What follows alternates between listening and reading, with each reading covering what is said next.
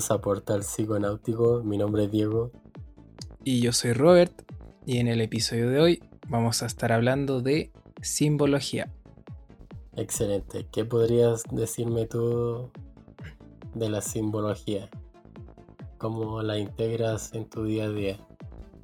Bueno, como muy de, de a poco, he ido integrando como la simbología a un nivel como muy inconsciente, por así decirlo, ya que obviamente la simbología trabaja mucho el nivel inconsciente de nosotros en el sentido de que eh, despide energía y todo, todos los símbolos que tenemos a nuestro alrededor tenemos que ser conscientes y tratar de, de observar eh, en dónde están los símbolos en el día a día y cuando los estamos observando. Muchas veces vemos los símbolos eh, y, están enfrente de nosotros, pero no los reconocemos porque eh, o estamos pendientes de otras cosas o nos pasa que también no conocemos tampoco el símbolo. Entonces pasaría a ser un nivel totalmente inconsciente que está influyendo el símbolo en uno. Y yo te diría que es como muy importante eh, saber reconocerlo también y para poder como eh, reconocerlo. Entonces como ir como descartando o ir agregando símbolos en nuestra vida. ¿Cómo lo, ves tú en ese sentido? ¿Cómo integras tú la, la simbología en tu día a día? Sí, hay simbología que me resuena más que otra. Eso creo que a muchos también les puede pasar. Entonces, la que más me resuena es la que más suelo usar. Si busco el significado y trato ahí de tenerla siempre presente para que cumpla su función. Ya que un símbolo es un código de la Matrix y representa algo ya a un nivel increíble también está en el subconsciente colectivo. Entonces me parece muy beneficioso empezar a usar estos símbolos. Claro, hay que dejar como los tabús de, que la simbología es negativa. Sí, o sea, claramente en la actualidad hay simbologías que están bien, que no están bien aceptadas, aunque los símbolos, o sea, los códigos más que nada, eh, no tienen, son neutrales, eh, no tienen, no son ni buenos ni malos, simplemente en la historia, en la historia que conocemos, eh, algunos bandos que hacían cosas que hacían cosas malas usaban ciertos símbolos y desde ahí como que se empezó a renegar un poco de cierta simbología. Se asociaba a grupos claro de hecho, todavía hoy en día pasa mucho eso. Es como símbolos que no le pertenecen a los grupos, sino es que son símbolos que, que están ahí, pertenecen ahí a nivel colectivo.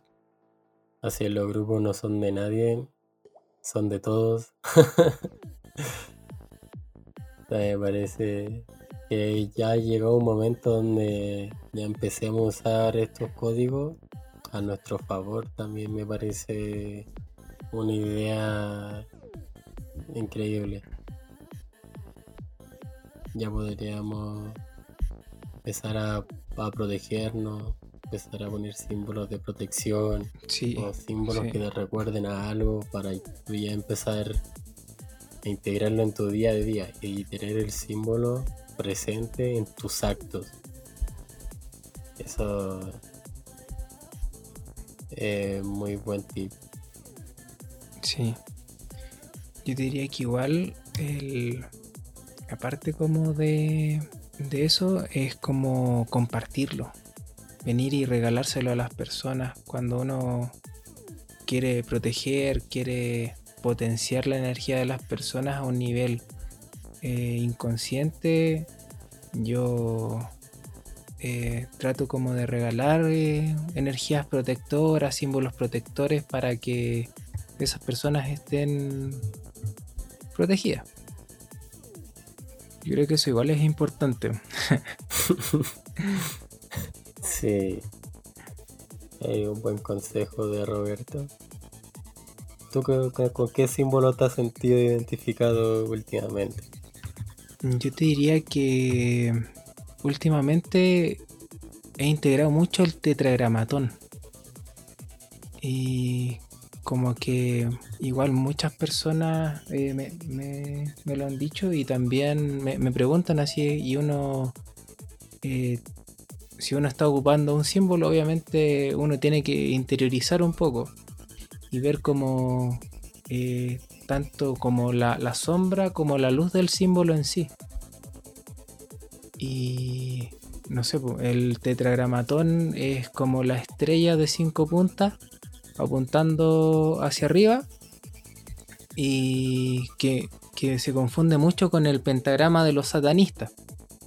Entonces cuando em, uno lo, ocupa con la punta hacia arriba, eh, simboliza como de que los, las otras puntas, que serían como los cuatro elementos, eh, están en armonía apuntando hacia lo divino, hacia lo que es como elevado.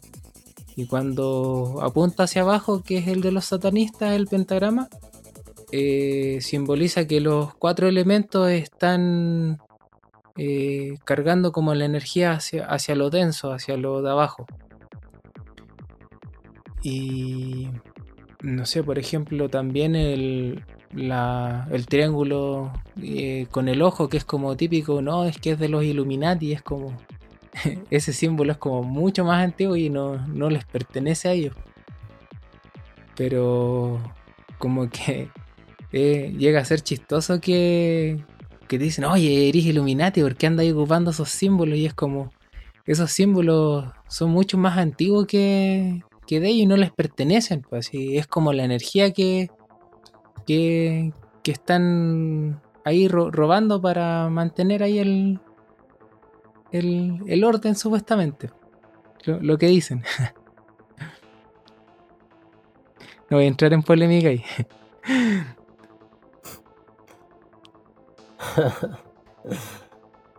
Hay demasiados símbolos.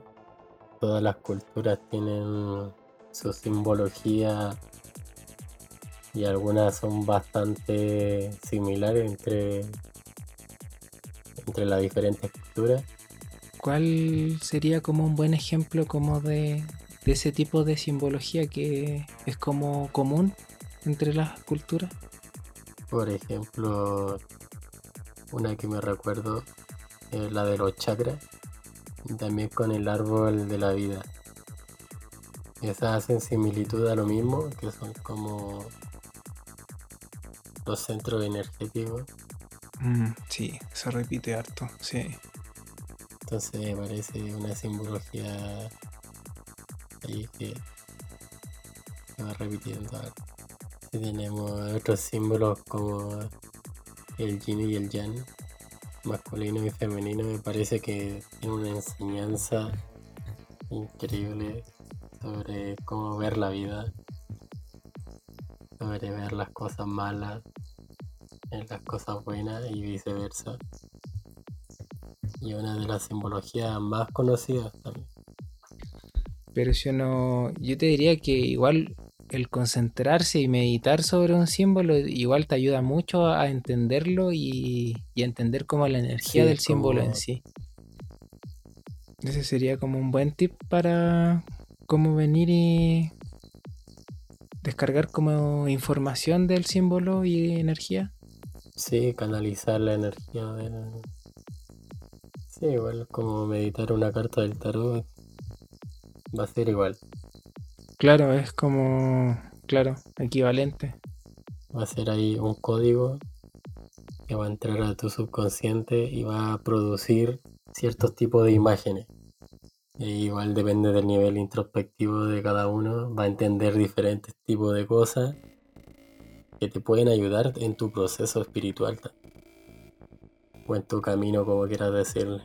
Claro, lo mismo que cuando uno descarga información con, con la geometría sagrada, diría que como que es la que uno más descarga a nivel como inconsciente. Porque antes de tener eh, conocimientos de geometría sagrada, yo no sabía, pero había comprado como los símbolos de la geometría sagrada y los tenía en la pieza. Pero como no sabía si estaba descargando información a nivel inconsciente en mí. Y era porque me llamaba solamente la atención y los encontraba como bonitos. Te resonaba de, de cierta forma. O sea, tu subconsciente estaba trayendo ese objeto a tu vida. Claro. Claro. Todo, todo se, se conecta. Y muy bien, ¿algo más para finalizar? Que siempre buscar más simbología, eh, tratar de entender distintos puntos de vista, porque no, quedarse como, eh, ya este símbolo pertenece a esta, a esta rama como de cultura, siendo que puede pertenecer también a otra cultura y puede tener distintos significados, entonces es como bueno como venir y contrastar la información con respecto a eso. Sí, me parece excelente que informémonos bien antes de usar un, símbolo. No queramos que esté dando un resultado contrario. formación siempre, leer mucho y ahí van a encontrar algún símbolo que les va a resonar en el alma. Claro, seguir la intuición en ese sentido.